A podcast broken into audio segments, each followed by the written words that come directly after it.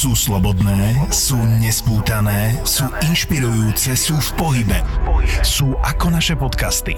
Modely Kia Sportage oslavujú tridsať rokov pokroku a inovácií. Objav aj ty nový akčný model Kia Sportage Edícia tridsať. Kia Sportage Edícia tridsať. Partnera tejto epizódy. Všetky podcasty ZAPO sú nevhodné do osemnásť rokov a vo všetkých čakaj okrem klasickej reklamy aj platené partnerstvo alebo umiestnenie produktov, pretože reklama je náš jediný príjem. Slúžil som a zažil som jednu z vecí, o ktorej sa mi nie moc ľahko hovorí, lebo som si nemyslel, že s niečím takýmto budem prichádzať do styku. Mal som pacientku, ktorá mu priviezla záchranka a zároveň s ňou prišla vlastne aj jej rodina. Pacientka, vraj sa jej, to bolo niekedy večer, vraj dvadsaťštyri hodín je taká slabá, že odpadáva, rýchlo dýcha, tak to mi to aspoň ani popisovali. Čiže taká tá hypnoická, prekolapsová, prešoková. Tlakovo bola osemdesiat na štyridsať, tachykardia, čiže vyslovene ako taká prešoková. Všetko išlo rýchlo, všetko dýchanie, išlo rýchlo, pulzy, áno. Všetko rýchlo. Tak v momente som ju prebral, mal som plnú čakáren ľudí, pohovorím si, toto nevyzerá dobre, to už akože vieš, Jožko, keď pacient nevyzerá dobre od dverí, čo si všimneš, bude žltý, to nie je dobré, no, bude zelený, sivý alebo úplne biely. Tak toto bola taká biela farba, že to som na živom človeku ešte nevidel. Taká tá slonovinová. Áno, úplne slonovinová farba. Nevedeli sme jej napichnúť. Žily, žily boli skolabované, teda cievy boli skolabované a rovno som pacientku odosielal na cé téčko s tým, že tam idem aj ja. Lebo primárne problémy, čo ona mala, tak doma sa ešte sťažovala na bolesti brucha, preto som si myslel, že asi to bude niečo v tom bruchu. Ona už taká bola zoslabnutá, že ani nevedela reagovať nejak algicky, keď som jej potlačil to brucho, iba niečo, že o, oh, o, oh, tak si nejak postonkala, ale nebolo to vyslovene, že má bolesti toho brucha, išli sme na cé té, ja hovorím, to nie je dobré. Rodinu som stretol po ceste, no a stala sa mi teda tá vec, že prvýkrát som bez toho, aby som mal akýkoľvek výsledok rodine, pacientky musel povedať, že skúste sa s ňou teraz rozlúčiť, kým ideme po chodbe, lebo že potom na to už možno nebude čas, lebo pacientka je naozaj že veľmi zlá. Takto si im to povedal. Takto som im to povedal. Oni boli takí chápaví, no bohužiaľ mal som pravdu, na cé téčku bola teda perforácia hrubého čreva, čiže diera v čreve v oblasti cé ká. Niekde, ak je slepé črevo, tak nad tým. To hýbe, hej, no. Prečo sa tak stalo? Pacientka desať rokov nebola u akéhokoľvek doktora. To bola skoro sedemdesiatročná pacientka, ktorá sa na nič neliečila, čo je rarita. A no, mala sa liečiť, lebo mala obrovský tumor, asi dvadsať krát desať centimetrov v oblasti toho cé ká, ktorý spontánne perforoval. Čiže sa mm. rozderavil, rozložil a vlastne obsah čreva sa jej vylial do brucha. Pacientka rovno išla potom na centrálnu í es, čo máme. No a rodina... Teda nakoniec mi ešte aj poďakovala, že som k tým bol taký úprimný, lebo naozaj tá pacientka bola indikovaná na operáciu a neviem, či vôbec stihla. Nakoniec nám prišlo z labáku, už dodatočne nám hlásili, lebo toto sme sa snažili čo najrýchlejšie vybaviť, tak dodatočne nám z labáku hlásili tie výsledky, čo mala, to bola katastrofa. Najnižší hemoglobín, aký som videl u živého človeka, červené krvné farbivo, červené krvné farbivo že tridsať. Hej, transfúzie podávame pod osemdesiat, nižšie proste pod osemdesiat už niektorí to nedajú a táto pacientka teda mala tridsať hemoglobín, boh vie ako dlho a pravdepodobne to bolo spojenie krvácania s tým onkologickým chronickým ochorením. No, ale hovorím, toto som si istý, že tá pacientka to nezvládla. Normálne si mi pripomenul pacienta, na ktorého som myslel, že aj zabudnem. Prišiel tiež sedemdesiatročný pán, ktorý k doktorom nechodil, klasika. Došiel si z Ružomberka, že nejaký sa mu zdá dýchavičný, slabý, nedobre vyzeral a on sa sťažoval na slabosť, končatín, hlavne dolných, nevládze chodiť poriadne, tak ho donesla sanitka. V podstate ale s chronickými ťažkosťami, ktoré neriešil. Skončilo to takto, že tajme odbery, pozrel som pacienta, tlak, puls celkom dobre, é ká gé v poriadku, nič, nič výnimočné, rentgen, tam som tiež nič nevidel a čakal som na výsledky. Ja osobne, keď som ho videl, som očakával obličkové zlyhanie, ale už začali vyvolávať z labáku. Biele krvinky, ktoré píšeme, že tak do desať tisíc na mililiter v podstate, tak nahlásili, že no, on ich tam má ale šesťdesiatšesť tisíc. No tak ale to je trochu moc. No a do toho začali hlásiť potom, že je chudokrvný, tam to nebolo také katastrofálne, že tridsať alebo štyridsať, ale mal deväťdesiat, ale je to známka a potvrdenie toho dojmu, čo už som mal.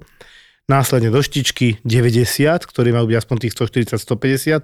Čiže videl som, že chýbajú niektoré elementy tý, tej krvi na úkor tých pomnožených bielých krviniek, k tomu hovoríme leukémia. Čiže my sme v podstate s dosť veľkou istotou zdiagnostikoval veľkému staršiemu pacientovi, ktorý nikam nikdy nechodil, že vraj mal brať nejaké lieky, desať rokov ich neužíval a v podstate keby chodil na tú preventívnu kontrolu, tak sa to zistí určite oveľa skôr, lebo väčšinou títo starší pacienti majú chronickú lymfatickú leukemiu, ktorá nemá zlú prognózu, väčšinou len sledujeme pacienta, pokiaľ sa nezhorší v tom smere presne, čo sa jemu už stalo, že mal aj málo doštičiek, málo krviniek, to už je indikácia na hospitalizáciu. A tá akcelerácia tej leukémie chronickej, alebo teda ten zvrat? Leukemický zvrat, jednoducho, ktorý tam príde, ten, ale nevieš niekedy predpokladať, niekedy za tým infekcia, on mal cé er pé tri, nízky zápal, hej. Tak ako tam bola odpoveď skoro jasná, že no tak zápalom to nebude, tie biele krvinky pomnožené, je to aj strašne veľa. On bol taký veľmi nedôverčivý, ne, veľmi nechcel ísť do nemocnice, ale ukecal som ho teda. Potom došiel aj syn a ten bol teda veľmi rád, lebo že taký je tvrdohlavý ten pán. My takýchto pacientov máme strašne veľa, čo chodia veľmi, veľmi, veľmi neskoro. Potom sú takí, ktorí s úrazom luky, vieš kam narážam, prídu aj skoro, ale nám to ako keby doktorom veľmi dlho trvá a dostať ho tam, kam treba. No, paradoxne to nie je naša vina, ak narážaš na toho pacienta, ano, ktorého sme mali tak na polku, lebo najprv som sa s prepačením nasral ja, potom si sa nasral ty a potom no. sme to už spolu riešili. Bol to pracovný úraz vlastne, blízko takého priemyselnej oblasti pri Galante. Tlaková hadica nejakom pracovníkovi praskla, udrela ho do oblasti oka. Nie, že udrela, dobre mu strelila. Strelila, výslovne, pod vysokým tlakom, nejaké tesnenie alebo niečo také, on splietal. Donesli ho mne s tým, že je tam úraz oka, že údajne to má prvý vidieť traumatológ, čo nie som, ani chirurg nie som, ale mám to vidieť, aby ste si to vedeli predstaviť, v oblasti vnútorného očného kútika asi tak jeden krát jeden centimeter obrovská diera až niekde do nosových dutín. Ja to zjednoduším, odkiaľ majú vychádzať slzy, áno, tak ono slzný kanálik nemal. On nemal, a mal rozpolené horné viečko na polovicu a pootvorené oko, no a jak som to teda išiel ošetriť, lebo tak ja ho tam nenechám krvácať. Vieš, toto je, toto je to, v čom je urgent výnimočný a prečo to robím. A toto som veľmi rád, že to môžem takto na rovinu povedať, lebo na urgencii nedovolíme otočiť pacienta, ani keď doslova, že ani nevieme, čo robíme, nemá, nemáme potrebné vzdelanie na to, aby sme nejak profesionálne niekoho ošetrili, urobíme aspoň niečo. No nie si odborník, očný lekár, napriek tomu si sa rozhodol, že je tu ďura, zašijem ju, normálne ju zašijem. Na rozdiel niektorých ambulantných lekárov, ktorí by to rovno otočili. Áno, áno, robia no. to však. No takže tak som sa do toho pustil, hej, ide o oko toho pacienta. Prvé som zašiel hornú myhalnicu, tak som sa pozrel aj na teda zreničku. Zrenička, tam mi plával taký peniažčok v tej zreničke, čo je mm-hmm. inak povedané asi otrhnutá šošovka. Áno. Zakrváca do toho oka. Tak hovorím, toto je veľmi zlé. Zašiel som aj tú dieru na nose. Na konečnom dôsledku to vyzeralo z môjho pohľadu celkom pekne, na to, že som prvýkrát niečo takéto robil. Ja som sa šiel pozrieť, vieš, že nemám rád tieto pohľady, ja som nie je úplne chirurgický typ, mm. ale tam bola ďura, keby som, možno maliček, možno... Maliček ne... si tam obchal. No, mm-hmm. že by som tam obchal krásne, akože do, do hlavy by si sa dostal. No. No a ja som mu to akože tak zaplátal, aby vyzeral normálne, keď, keď som s ním skončil. No a potom sme išli riešiť dobre. Dostal sa to sem, aj keď nemalo. Niekto niekde asi pochybil, nebudem to riešiť. Ide teraz o oko toho pacienta, ideme obvolávať, klasika. A tak sme boli na jedno pracovisko, kde e, teraz som sa dovolal oftalmológovi, očnému lekáru, že mám tu takéhoto urgentného pacienta, chceme ho previesť k vám na doriešenie ohľadom toho oka. Na čo mi teda bolo povedané, že hej, jasné, len treba urobiť cé téčko, logicky, či tam nie je aj tráma skeletu, čiže či tam nie je zlomená lebka, lebo v tom prípade už to nerieši iba očný lekár, ale už to rieši aj maxilofacilárna chirurgia. Čiže chirurgia, tvárová chirurgia. Hej. No tak som urobil cé téčko a ideme rátať, hej. Čil som pacienta pol hodinu, cé téčko trvá hodinu. To máme popis, hodinu a pol. Popis. Popis, hej. Potom znovu volám na to pracovisko, kde mi nakoniec bolo povedané, že vlastne tam nie je primár toho oddelenia, takže to aj tak nebudem aj to urobiť, konzultujem vyššie pracovisko. Tak som konzultoval vyššie pracovisko, kde som sa dovolával asi pol hodinu, hodinu. Bolo potrebné poslať skeny ešte ano. na tie pracoviska, kde sme volali. Ja, áno, to je dvadsať minút dobrý, kým no. pošleme vlastne od nás natočené cé téčko, niečo ako Dropbox, čo existuje v rámci nemocníc, že na ďalšie pracoviska by si to tam vedeli pozrieť. To teraz inak vysvetľujeme ľuďom, že prečo to niekedy tak dlho trvá. My nemáme úlohu len postarať sa o toho pacienta, ale aj vybaviť preklady, lebo my ho nemôžeme poslať naslepo tam a nikto o ňom nevie, to je také nekolegiálne, hoci teda kolegiálne nebolo, že donesli na očné vyšetrenie bez očného lekára. A ty si už bol taký, už som ťa videl, že nervózny, vyslovene nervózny, že už tri štyri hodiny riešiš jednu osobu. Áno, lebo to je presne to, o čom som hovoril na začiatku, že zavoláš na jedno pracovisko, kde ťa pošlú do teplých krajín a odkážu ťa na ďalšieho lekára z toho istého pracoviska na inej klapke, tam zase ti nedvíhajú telefón, tak voláš sekretárke, sekretárka povie, že není lekárka, voláš sestričke, sestrička tam nemá pri sebe lekára a takto si pinkajú vlastne lekára, ktorý reálne má zodpovednosť za toho pacienta. A nemôže povedať nie, kašlem na to, hej. Toto je to gro toho urgentu, že preto sme často vyčerpaní, nahnevaní a ešte plus do toho vám chodia ďalší pacienti a riešite ich súčasne s týmto. No a tak som teda volal na to pracovisko, nakoniec som sa dovolal, na čo mi bolo povedané, že pozreli ste skeny a že teda ne, nevyzerá to až tak akútne, aj keď toho pacienta oftalmolog dovtedy nevyšetril, teda že pacient má na druhý deň prísť po vlastných a zoperujú ho. To riešila už potom, akože dlho trvalo, kým sa dostali, keď štandardnú doktorku, neviem, či atestovanú, neatestovanú, až ku primárke. Toto už boli štyri hodiny. No, to už boli štyri hodiny, hodiny od toho, čo som zašiel to oko pacientovi.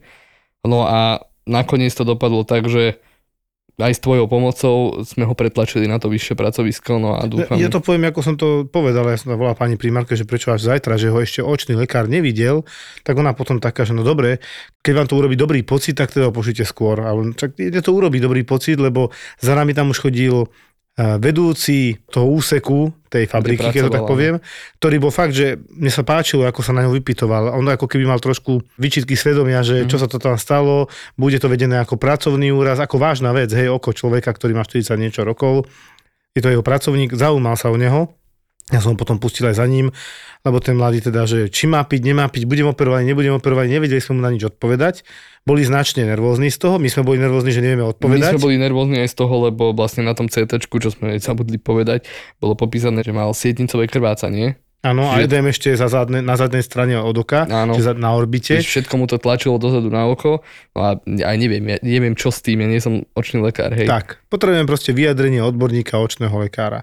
Takže ja som trošku zatlačil na to, že bol by som veľmi rád, keby ste ho ešte dneska zobrali, tak ona teda povedala, dobre, tak ho pošlite a my si ho už poriešime, tak sme potom zavolali sanitku a po piatich, aj päť, päť a pol hodiny možno sme si povedali, keď odchádzal, že hurá. A táto situácia mala dohru, lebo vďaka nej sme vlastne zistili jednu úžasnú vec, o ktorej sme nevedeli, že na Slovensku funguje a ak nás počúvajú nejakí zdravotníci, tak ju využívajte. Ja som totiž to volal istej osobe vyššie postavené v rámci zdravotníctva, ktorí nám tu trošku pripravujú tú základňu, keď to tak poviem, tak som si zavolal jednému známemu, pánovi doktorovi tiež, ktorý, keď, so, keď si vypočul tento príbeh, mi hovorí, že prečo ste vy vyvolávali na nejaké klapky, veď vy sa dajte prepojiť cez krajské operačné stredisko, hovorne nahrávaný, má to trošku inú silu a hlavne oni vedia presne, kam koho zohnať a zavolať. Oni vám ho prepoja a dajú. Využívajte to, budete mať normálny dôkaz o tom, že ste niekoho konzultovali, lebo keď máme krvácanie do mozgu, my nemáme dôkaz, keď konzultujeme, že nám ho neurochirurgia niekde nechce zobrať. Aha. To je vlastne iba na dôvere a na svedomí toho lekára, že áno, dôverujeme si, nechcete odobrať, ja to tam napíšem, ale keď to on raz popre a není o tom nahrávka, no tak sme skončili, hej, z poradného hľadiska. Aj tento podcast bude lepší, ak budete počuť nejaký hlas. Príďte voliť. Príďte voliť. Aby nerozhodovali za vás iní. Príjemné počúvanie vám praje iniciatíva Nestrať svoj hlas.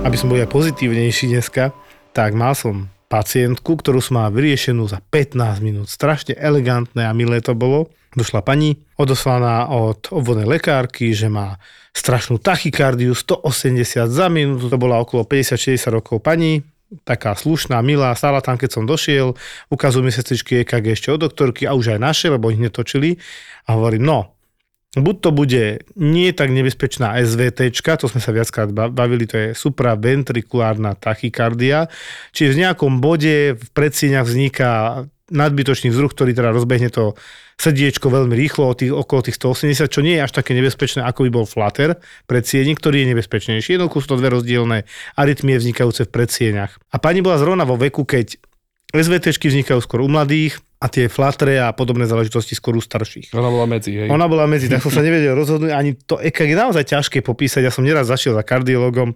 Čo myslíš, čo je to? Flutter alebo es vé té? On sa tak usmial na mňa a hovorí, neviem.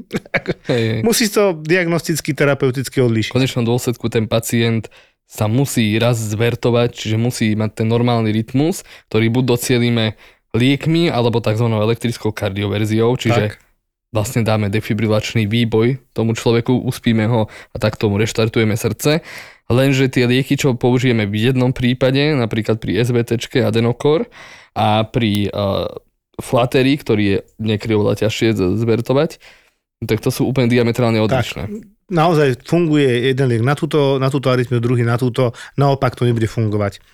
V tomto prípade robíme tzv. Diagnosticko-terapeutický test. V podstate to tak je. Čiže dáš liek najmenšie zlo a však každé zaberie. Tak, čiže v tomto prípade skúsili sme vágové manévre, respektíve Valsavov manéver pre medikov, doktorov, že on to znie strašne vtipne. So zapchatými dýchacími cestami a otvormi zatlačí sa snažíte prud, silno vydýchnuť, ako keby ste zatlačili na stolicu. Ja keď som si to predstavil, že ti všetky otvory na hlave zatvoria a zatlačíš. Mm-hmm. To si predstavte morfovanie, sme to kedysi volali, ešte ako študenti, že zatlačíš a jak na stolicu. Mm-hmm. To skúšame, už sú teraz aj upgrady, že rýchlo zdvihnú nohy popri tom. To niekedy zabere, súhlasím. Možno píšu, že až tretina, dokonca polovica pacientov môže na toto zabrať. Pani tieto stavy už zo pár razy mala, ale toto trvalo od rána a nič nezaberalo. Skončila na urgente od obvodnej, hovorím, dobre, podáme ten adenokor, začneme šestkou, ale poctivo si to podám ja, dajte ju na monitor, dajte ju aj na é ká gé a točte to, keď to podám a nám ide o to zachytiť ten rozdiel, čiže tam vieme urobiť tú diagnostiku. Ja som to podal, šesť miligramov, ja som normálne som mal, že som to nenatočil, pani by súhlasila určite, nenapadlo ma to v tej chvíli, mal som ďalších pacientov, podal som šesť miligramov adenokoru. Hneď som to prepláchol, priamo to musí z bolusovo priamo dožili. Počkal som asi päť šesť sekúnd, už sa točilo é ká gé. Ping! Z tých sto osemdesiat zrazu, že sedemdesiat, krátka pauza tam bola, všetko som tam opísal. On to je nepríjemné pre toho pacienta, my sme nad ním. Tam päť ľudí na teba pozerá, ty mu podávaš nejaký galón. Lebo vlastne sa mu na sekundičku zastaví to srdce. No bola tam taká polsekundová, sekundová. A navracanie, hej, je to taký určite divný pocit. A sa pani pýtam, čo v pohode? No, také divné to bolo na tom hrudníku. No mali ste to takú, v podstate vám komory neudreli tak sekundičku. Teraz je to dôležité. Keď je to flater, tak sa na tam uzera také, také jak pílka vonky a nezvertujete to, čiže nezrušíte tú arytmiu. Keď je to tá es vé té čka, ako v tomto prípade, objavil sa tam ezáblok a zrazu normálny rytmus. A pani zrazu z tých sto osemdesiat mala nejakých osemdesiat deväťdesiat pulzov, Krásne. Keď sa ukludnila už aj šesťdesiatpäť sedemdesiat. A tak dobre, poležte si, oddychnite, ste na monitori a idem napísať nález a pôjdete domov. Lieky už mala napísané od obvodiačky, napísal aj beta-blokátor a vysvetlil som jej, o aké ochorenie ide, keď sa to bude opakovať, že musí navštíviť kardiológa, zváži sa tam nejaká ablácia, poučenie pacienta a domov. Ale je to tá elegancia, že to krásne funguje, to je tak pekné. No a ja som mal tiež takéhoto pacienta na RLPčke, za fibkou, prvá manifestácia nejaká také fibky. Fibrilácia predsiení. Áno, fib, ktorá je. Vidíte, tu je ten pekný príklad es vé té, čiže supraventrikulárna tachykardia a flater, to sú pravidelné arytmie, čiže vlastne opakujú sa a fibka je nepravidelná. Čiže tam je to rozhádzané, takže to je, to je dosť ľahké oddiferencovať. Ale zase fibrilácia a flater sa lieči rovnako, to je také, no nie je to, to jednoduché. Je, je to také, no a tuto mi zabral propanorm. Rovno na, na fibriláciu by mal zabrať, no. Ale vieš, kde je problém? Akože to bola moja obľúbená otázka. Ľúbim arytmie, ľúbim srdce, ľúbim infarkty, bohužiaľ. Podstatné. Fibrilácia predsiení sa dobre lieči, keď je relatívne čerstvá nová vec. A keď nie je sekundárna, spôsobená niečím úplne iným. Ja neviem, napríklad zvýšenou funkciou štítnej žľazy. Ale keď už tam je štrukturálne poškodenie srdca, ja neviem, závažná chlopňová chyba, alebo je tam kardiomyopatia, poškodené srdce už tak veľmi, že ten vodivý systém je tam poškodený, to už ťažko zvertuješ, teda vrátiš na normálny rytmus. Lebo je tam mechanická nejaká niečo. Čiže ak je to nejak dráždené zápalom alebo niečím, je tá šanca oveľa väčšia. Aby ste si predstavili, máte káble, ktoré majú proste v nejakom poradí fungovať, takisto sa šíri vzruch na srdci a teraz keď už máte nejaký infarkt, ischémiu, no tak pár káblov sa presekne ten bodivý systém srdca. No a zacyklí sa to, vyskratuje to, takže vlastne o tomto sa bavíme, keď sa bavíme o arytmiách. Väčšinou je to niečo na tento štýl, alebo sa vybijete poistky, keď štítna žľaza príliš veľa funguje. Áno. Ty si hovoril, že teraz som mal pacienta za koľko? pätnásť minút to bolo? No. Ja som mal pacienta, ktorý bol vybavený za minútu. V poslednej službe. Za minútu a normálne mi poďakoval a odišiel. Pritom som nič neurobil, to urobila gravitácia. Vysvetlím. Pacient, onkologický pacient, po operácii C a hrubého čreva, že karcinom hrubého čreva, tak dobre zoperovaný, že ani metky, proste nič, už aj po chemoterapii, len bola tam nejaká komplikácia, tak mal kolostómiu urobenú. Vývod. Áno, vývod z hrubého čreva. dočasnú, že potom mu to dajú naspäť a nevedel ísť na stolicu. Nie, jak to bola? Mal zápchu jednoducho. Mal zápchu, čiže do sáčku nič nešlo, tak toto budeme volať, do sáčku nič nešlo.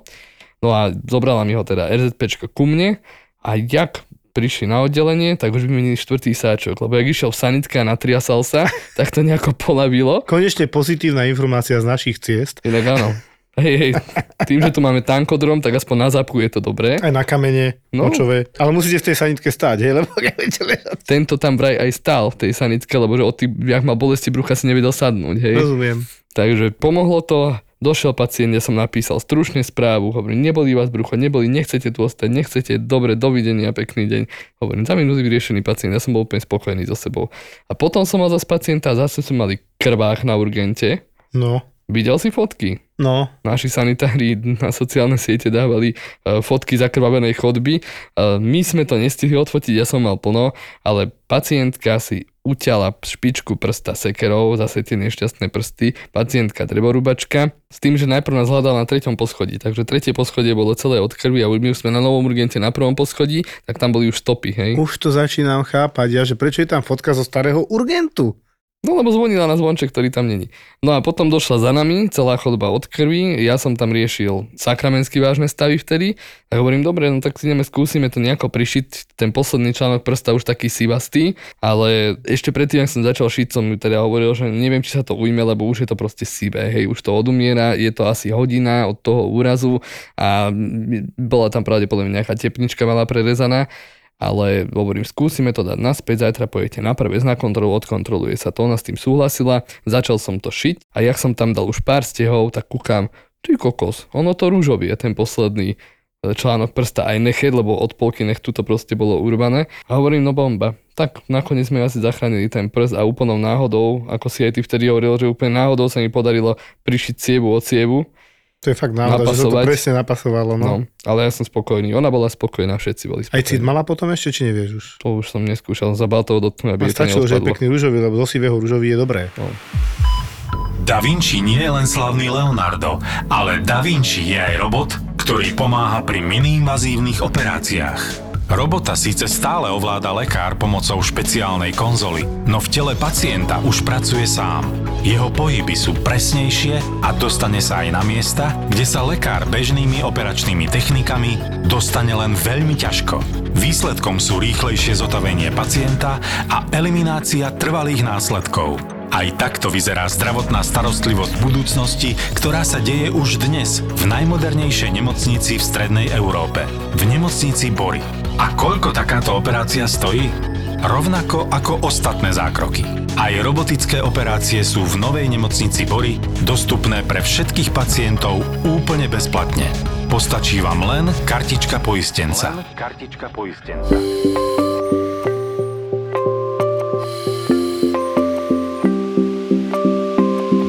Pozitívne správy, relatívne rýchlo vybavený pacient. Dneska tiež bol odoslaný pacient, sedemdesiatročný, a doktorka ho poslala ako obvodná, že nemala ešte výsledky krvi, oni toto robia, neviem prečo. Nepočkajú na odbery krvi, ale pošlú to na urgen, lebo im príbuzná povie, že ten môj otec, ktorý síce má demenciu, má nejakú arytmiu, má nejaké ochorenie srdca, on v poslednej dobe sa nejak veľmi zhoršuje. Čo s ním máme robiť? On mi nechce jesť, on nevládze, on je slabý, no to musíte ísť na príjem. Keby počkala na výsledky, tak zistí, že tam nič také nemá, čo by bolo na príjem. Celý problém bol v tom, že jeho demencia sa výrazne zhoršuje, progreduje a nemá určenú presne, aká to je demencia. Takíto pacienti nepatria na urgentný príjem, ale patria do rúk psychiatra, neurologa a týmto doktorom. Ešte lepšie existuje gerontopsychiatria. A na Antolskej som sa ešte naučil jeden pojem. Poslať väčšinou staršieho geriatrického pacienta na hospitalizáciu za účelom tzv. Roborácie. Ja som vtedy, keď som to prvýkrát videl, že to je čo? To nikde nenájdeš. Ale roborácia je prijatie pacienta za účelom zlepšenia jeho celkového stavu. Že to skúsim za nejakú tú infúzku, niečo na prekrvenie, trošku tak akože medicínsky sa na neho pozrieť, že nie, nie je to akutný stav a pokúsi sa zlepšiť jeho zlé smerovanie do budúcnosti. Toto som teda doporučil, poučil príbuzných a strašne veľa robí v poslednej dobe, ani nie tak, že ty nevieš každého pacienta vyliečiť alebo strašne zachrániť, ale im pomôže, keď ich nasmeruješ, vysvetlíš, upokojíš, komunikácia. To je strašne veľa. Ja som mal za službe zlomeniny, zase moje špeciality také celkom atypické zlomeniny. Špirálovitá zlomenina ramennej kosti u staršej babičky, ktorá... Jak spadla? Z postele. Ale špirálovitú len tak nevyrobíš. No to je tam tu atypické a hlavne tak špirálovitá, že od horného konca kosti po distálny, čiže dolný koniec kosti, to bola celá jedna obrovská špirála. A bola tenká, chudá, kachechtická, stvrknutá babička, zlatá, akože normálna, nie dementná, aj sa s ňou dalo. Celý čas riešila nie to, že má ruku krivú, vykrivenú do tvaru písmena S, ale riešila, že ako je možné, že keď spala na ľavej strane, zlomila si pravú stranu.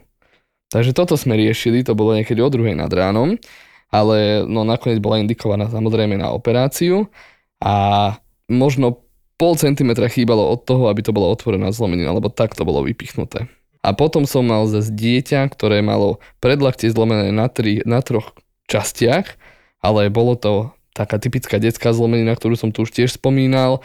Bola to zlomenina vrbového prútika, ale na troch miestach to som ešte nevidel. Väčšinou je to, že buď vretená kozy zlomená, tá dolný koniec vretelnej kosti, čiže to je vlastne iba nalomenie tej kosti, keď si to tak zoberieme. To na to nepríde, aké by spadlo na tú ruku z dvoch metrov, či čo, tá, čo sa tam stalo? Kolobežky. Kolobežky, ú. Kolobežky elektrické. To je veľká debata všeobecne na, aj na Slovensku a na cestách, že či kolobežky, vozidlo, nevozidlo a tak ďalej. A to mm. bude ešte veľká debata do budúcnosti, ale z môjho pohľadu sú veľmi rizikové. No dnes mňa najviac teda zožralo to energie, akože môžete mať aj tri štyri pacientov za štyri päť hodín a stačí vám jeden, ktorý naozaj vám zoberie kopec času a energie. V tomto prípade išiel som z obeda a v podstate vo vestibule v nemocnici opäť náš bezdomovec, ktorého sme ošetrili pred dvoma dňami, odmietal odísť a ja som mal tak trošku pocit, že on to aj trošku hrá. To sa ukázalo, že bola pravda. Prvýkrát bol ošetrený na chirurgickej časti, myslím. Uh-uh. No u neurologa, ak sa bavíme o tom, bude to do mňa možno sprosté, ale ja som si reálne myslel, že to nie je bezdomovec, ale že to je nejaký kominár a dostal porážku. Lebo naozaj celý bol odsadze. Čierny, áno. Čierny, áno. A uh, neurolog ho riešil, ale nakoniec zistil aj ten neurolog, že už vtedy to nie je porážka. Že pravdepodobne to tiež nejako zahral. No a ja ti poviem, ako to je. Ja som ho potom našiel systém, že ja som ho x krát dávnejšie predtým ošetril, keď ešte vládal chlastať. Mm. Čiže to bol pán etylik, popíjal veľa, veľa, veľa. Už mal cirhózu pečene, to som si tam našiel. Mal neuropatiu, to vysvetľuje tú, tie slabé končatiny. Ale on by sa vedel aj postaviť, keby veľmi chcel, ale mu sa nechcelo. Ja som tam došiel. Nad ním už stáli pani, ktoré sa predstavili, že sú terénne sociálne pracovníčky z mesta a už tam zhalamovali rukami, ale nikto sa ho aj nechytil, že by ho postavil. Tak dobre, bol špinavý, ja som ho chytil normálne, však tam vedľa máme dezinfekčný roztok, však sme v nemocnici. Pokúšal som sa ho postaviť, aspoň som ho posadil na tej zemi, ale videl som, že on nemá žiadnu snahu mi pomôcť. Pritom tam mal už od ľudí okolo, podľa mňa preto tam aj sedel, bagetu, vineu, minerálku, krosanty, vieš, čo mu nosili pacienti no, no. alebo okolo idúci. Takže mu sa tam podľa mňa páčilo, mňa povedal, on ťa nejde, jemu tam je dobre. A teraz si povedzme, všetci sú záchrancovia všetkých stvorení okolo nás, ale si neuvedomujú, že on to trošku zneužíva. A ja si hovorím, dobre, nič, ale dáme ho na urgenc. Prišiel som potom teda na urgenc toho obeda, hovorím chalanom sanitárom, že zoberte ho na vozíku hore, urobíme mu znova odbery, pozrieme ho a budeme mu hľadať nejaké ubytovanie, lebo nechcem, aby tam takto sa potulovali, to škaredo to vyzerá, hej, ľudia na teba pozerajú, médiá to majú strašne radi, aby mohli papulovať do nemocnic, lebo takto to je a kydať na ne, lebo všetci na nás radi kydajú, pritom my chceme pomáhať pacientom, ale nemáme radi, keď to potom tí ľudia zneužívajú. Takže tento pán hovorí mu, že dobre, pôjdeme vás umyť, urobíme vám očistú, tam máme sprchu, my vás dáme do gruntu. Nie, neštvite ma. Smrdíte tu, vyzeráte ako kominár, idete sa umyť. Keď to neurobíte, je to nespolupráca. Potom čo s vami máme robiť? To sa nedá. Nikto vás nezoberie, žiadna ubytovňa. No dobre teda. Tak sa dá teda umyť. Prišiel som naspäť, nový človek, taký jak ovečka čierna, hej, čierne vlasy, ale teda už čistý, dali sme mu šatstvo, už sa dokázal zrazu aj najesť, už sedel, pil aj minerálku. Oni ho tam podľa mňa rozpohybovali, vieš, tak trošku, že, že hej, halo, trošku sa snažia tak, tak tí chalani sa s ním nacvičili chudáci, tak obliekli sa normálne do tých skafandrov našich covidových, ktoré sú zase aktuálne.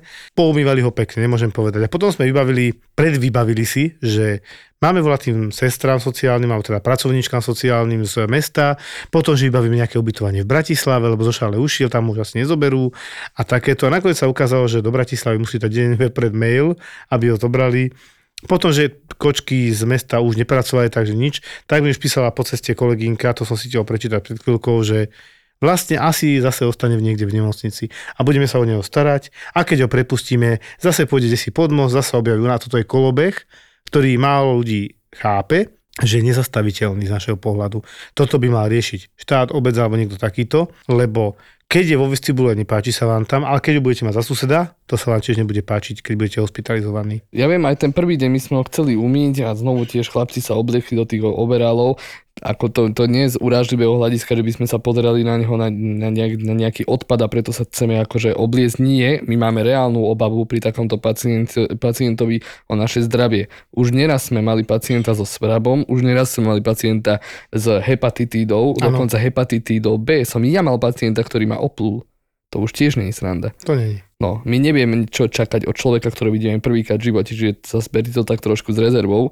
A skutočne ten prvý deň, keď tam bol, dohovárali mu sestričky, ja som mu hovoril, on si vždy potom povedal, že udrel si ešte koleno, rameno, členok, tak sme rengenovali. A vymýšľal si, no. Jasné, potom som povedal, a stačí, tak hovorím, dobre, pojete na rengen, ja vám budem urobiť všetky vyšetrenia, ale oblečiete sa ako človek, osprchujete nie. Normálne odišiel ten prvý. On sa potom trošku preriekol pred sanitárom, keď ho teda sanitár už dával na posteľ, potom umytí a mu tak potichu povedal, že tu je pekne, tu by som chcel zostať.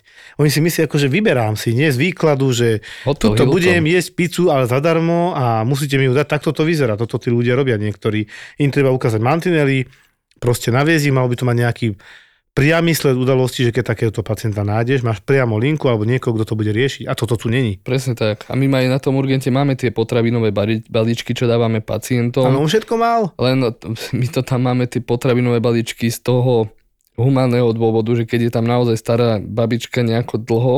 Čaká na prevoz alebo presne čo? Presne tak, ale humánny dôvod poskytnutia stravy na urgentnom príjme končí v momente, ak sa to snaží niekto sprosto zneužiť. Počúva, on tam mal viac jedla a pitia, ako som mal ja za tých osem hodín na tom urgente. No to ti verím. Akože ja som kúkal, že a bolo mu to jedno, on si pokladal nohu na tú bagetu, to ma normálne nasralo. Ešte keď bol špinavý, vieš, máte tú bagetu a vy na to pokladáte nohu. Jediné, čo ho trápilo v tom vestibule bolo, že s tými trasúcimi rukami hľadal tie dvojeurovky, čo dostal, také špinavé, to som videl. A hovorím, že áno, toto vás trápi, čo si za to chcete kúpiť, nechcel povedať. Ale bolo vidieť, že tú bagetu už tam má možno aj dve tri hodiny, že tá ho netrápila. Vieš, čo mňa zaujíma? Pre títo ľudia, naši kázusáci, keď tak poviem, ja ich nechcem urážať, ale nie je to nič príjemné na pohľad. Sú to ľudia istým spôsobom stroskotaní. Oni ti časom, ak sú na ulici, stratia hygienické návyky, dokonca až tak, že ja som kúkal, že on tam bol nejaké dve tri hodiny a vôbec nepotreboval ísť na vecko. Že on si proste ští do gatí. A ešte plus do toho, že sú to etylícia niekedy. No tak on mal určite ten mozog trošku poškodený už z toho alkoholu, mal cirhózu evidovanú, ale výsledky nemal zle, lebo zrejme sa k alkoholu poslednú dobu nedostal, ale mal neuropatiu, tie slabé končatiny, do toho sa mu triasli ruky, čo bol asi nejaký absťák, že už tý ten týždeň dva možno nepil, ťažko povedať. Áno, ešte takto to zvykávajú táto skupina ľudí vyslovene zneužívať našu psychiatriu, čo som si teda všimol, že vždy, keď máme takto nejako, nejako pacienta, že kázus socialis je vo vestibule a zabýva sa tam na pár dní, tak potom, neviem, či mu to niekto povie, ale on normálne príde k nám na urgenc, zazvoní, buď si vymyslí úraz, ale najčastejšie je, že on je alkoholík a chce sa dať liečiť. No. A čaká, že ho niekde hospitalizujeme na liečenie. To liečenie samozrejme tiež niekto musí zaplatiť a to nefunguje tak, že tundum, zazvoním, dobrý, nechcem sa dať liečiť, dajte mi posteľ, jedlo, vodu, hej, nie.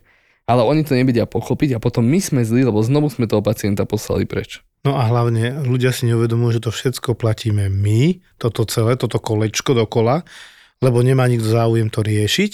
My ho musíme za každým ošetriť. Keď treba, my ho samozrejme príjmeme. Normálne umieme, príjmeme, prepustíme ho. Treba objektívny dôvod na toho prijať. Tak, prepustíme ho, no keď sa sme schopní vybaviť domov dôchodcov a za jednej dôležitej podmienky. Väčšina pacientov ale bohužiaľ nemá poistenie takisto, ako nemal tento náš. Slová sú len kapky dažďa. A ty voláš? Nech prší mešte. Nech prší mešte. V slovenčine sa to síce nerímuje, ale my fakt hľadáme obchodníka s dažďom. Alebo obchodníčku s dažďom. Trúfaš si predávať reklamu v podcastoch, aj keď peňazí do podcastov stále neprší toľko, ako by sme chceli? Poď do toho. Predaj nás, utop nás. Hľadáme obchodníka alebo obchodníčku do nášho sales týmu a tvoje CVčko čakáme na obchod zavináč zábava v podcastoch es ká. Niekedy tým, že ošetrujeme deti, tak mám strašný rešpekt pred tým zasiahnuť do vzhľadu toho dieťaťa. Vysvetlím, mal som pacientku desaťročnú, ktorá spadla na bicykli a dopadla na nejaké črepiny a rozrezala si peru tak, že my sme to po cestiach sme sa myšli nazvali, že sekundárny zajačí pisk, lebo reálne tam bola tak... Sekundárny ráštep pery, áno, tak? Áno, ráštep pery, že mala rozrezanú tú peru naozaj od nosnej dierky až niekde po peru. No a toto sú tie veci, kedy sa pýtam tých pacientov, že kedy sa to stalo, pretože viem, že na urgente jej to asi tak dobre neošetrím ako nejaký detský chirurg a teda po dohovore aj s tými rodičmi sme to všetko smerovali na vyššie pracovisko, kde to vedia krajšie začiť, lebo čo? Síce sme urgentné pracovisko, ale treba rozmýšľať aj nad tým, že je to desaťročná slečna, ktorá ide do puberty, ktorá tam nechce mať asi jazvu, ktorá chce, aby... Ešte bude rásť. Áno, chce vyzerať asi čo najlepšie. No tak nakoniec sme s rodičmi dospeli k záveru, že ja jej to primárne ošetrím, zastavíme nejaké krvácanie, vydezinfikujeme a urobili sme nejaký rentgen. No a smerovali sme to niekam na plastiku, kde jej proste budú vedieť pomôcť. Ale tak to má byť, akože povedzme si úprimne, keď príde človek s bolesťou na, na hrudníku a zaklope neurologovi na dvere, určite ho zoberie a bude riešiť infarkt. To je to isté. Presne tak. Čiže odborník má riešiť odborné veci, jasne, že niektoré sa prelínajú. Aj ty, napríklad, ty si v podstate budúci urgentológ, ktorý má veľký záber, ale nie si neonatológ, napriek tomu vieš preniesť dieťa, ktoré je novorodenec, vieš sa o neho istú dobu postarať, podržať ho, ale ten definitívny zákrok bude u neonatológa. Presne tak. No a v tomto prípade ja som aj tým rodičom hovoril, že pozrite sa, keď chcete a keď ona chce, lebo je to jej tvár, síce je to len dieťa, ale tak treba sa niekedy s deťmi v takýchto situáciách baviť ako s dospelými, a ona bola rozumná, že ak ona chce, raz niekto to bude musieť zašiť. Ja som jej vysvetlil tej slečne malej, že to je treba, tomu sa nevyhne. Rozdiel je, či to zašijem ja a bude tam mať reálne stehy, alebo to zašije niekde niekto, kto možno tam bude vedieť na také malé miesto pod mikroskopom dať nejaké vnútorné stehy, ktoré nebudú ani vidno a v konečnom dôsledku tam nebude nejaká evidentná jazva. Bude to oveľa krajšie, jasné. Ale nie, že by si to ty nechcel, ale nemáš takú prax a skúsenosť takými. Ale ani inštrumenty na to nemáme. Nemáme jasné. Mikroskop, nemáme nejaké malinké ihličky. Čiže v tomto prípade som rád, že som pacienta posunul na iné pracovisko a dopadlo to dobre, lebo v tomto prípade som ani nekonzultoval to pracovisko. Proste v tomto prípade je to akutný stav, treba to zašiť, máme šesť hodín na to, aby sme zašili nejakú otvorenú ranu hlbšiu. To by došlo aj do košíc prepáčením, šup. Jasné. No presne tak. Ale hlavne išlo o život priamo, išlo o vzhľad. Áno. A my na urgente nie sme lekári, ktorí sa zaberajú až tak vzhľadom, ale ide o život. Ale z ľudského hľadiska ti je to ľúto, keď jasné, jasné. Niekto proste zlá. Tam treba si uvedomiť, keď má vaše dieťa úraz v zmysle rezného zranenia, tak tá jazda bude, keď má teraz tri roky, tak bude o desať až pätnásť rokov dvakrát väčšia, možno trikrát väčšia. Každé dieťa rastie inou rýchlosťou. Rozdiel sú jazby predtým, než sa dieťa, ako sa hovorí, po puberte vyšvihne, či začne no, prudko rásť a rozdiel je v jazvách potom niekedy pred osemnástkou tesne. Ja to vidím na tých pacientoch. Jazva rastie s dieťaťom. Aj vnútorné jazvy, ktoré nie sú vidno. Áno. A treba tu povedať, som, chcem, aby tu zaznela jedna vec, čo sa týka detského urgentu, keďže rodičia častokrát panikária, keď dieťaťu do prsta udrie lopta a ten prst trošku opuchne, trošku zmodrá. Uvedomte si jednu vec, že áno, sme zvyknutí, že máme úraz, ideme na urgent, ale urgent nie je traumatologická ambulancia. Urgent je urgent vyhradený pre urgentné stavy. Opakujeme to tu do nemoty, ale je to tak. To, že je prasknutý necht, to, že je prst bolestivý, pokiaľ tam nie je deformita, aj keby bol zlomený ten prst, nič sa nestane, keď s tým pacient počká pár hodín do rána. A ja to poviem inak. Ja som mal zlomenú predlaktie ľavé aj pravé. Ale ľavé bolo s takou dislokáciou, že to bolo el té té, čiže len tak, tak skoro otvorená zlomenina. Mm. Naozaj, že ruku, to je to strapaté na konci, hej, predlaktie je to, čo je to väčšie a rameno je rameno, tak tú ruku som mal v podstate skoro v strede predlaktia, lebo to bolo tak dislokované, som to mal takmer do pravého uhla. To je na akútne ošetrenie, to treba riešiť. V podstate tam sa baví o operácii. Všetká chvála ortopedovi, ktorý mi to pod rentgenom napravil naspäť, mm. klobúk dole. A potom som mal narazenú pravú hornú končatinu, tiež predlaktie, spadol som z bicykla, kotrmelce, všetko.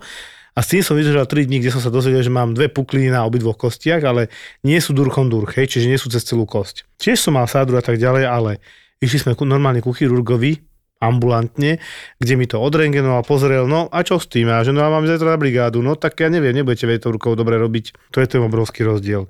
S tou pravou som vedel fungovať, síce tam boli puklinky, bola opuchnutá, bolestivá, ale vedel som s ňou jemne hýbať.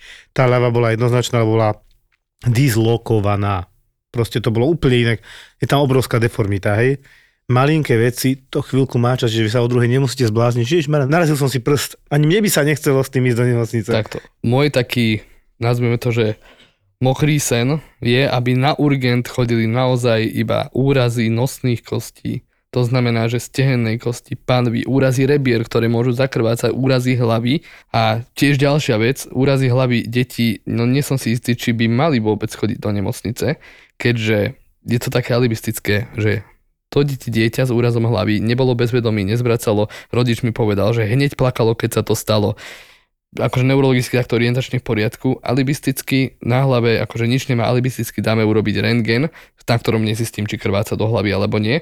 Oni mi aj tak podpíšu negatívny reverz a odpozorujú no si dieťa doma. Puklinku. Áno, oni len chcú, aby to videl nič. Doktor, ale keď tam doktor nič nenájde, rodič to dieťa viac pozná ako ja a hneď si všimne, či je s ním niečo je alebo nie je v poriadku. Keď nie je v poriadku, v tom prípade nech sa páči, dojdite, ale inak, ak chcete len počuť od lekára, ktorý mu nevidí do hlavy, že no mal úraz hlavy, tak je to také sporné, hej? A bavíme sa tu o tom, že to dieťa je privedomí celý čas, neodpadlo, nie je spavé, nezvracia o sto šesť.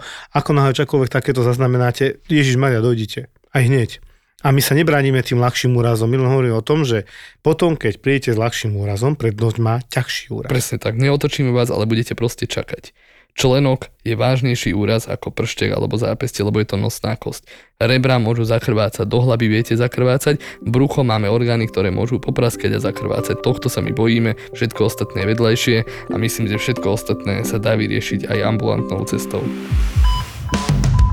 Sedíš na budžete a je ti... Ako ti vlastne je? Veľa roboty asi, možno na tom ešte stále makáš, možno už máš schválený budžet na dvetisícdvadsaťštyri. Bez ohľadu na to, ak k tomu máš vo firme čo povedať, tak len malý reminder. Dobrá natívna reklama v dobrom podcaste od dobrého podcastera nemusí byť vôbec zlá. Prekvap kolegov, naplánuj kampane do podcastov a my sme pripravení. ZAPO je ready. ZAPO je ready. Takže bukuj, rezervuj záver tohto roka alebo ten budúci na obchod zavináč zábava v podcastoch es ká. Prečo? Prečo? Lebo dobre urobená natívna reklama je najviac. A v tom sme fakt dobrí. ZAPO. Zábava v podcastoch.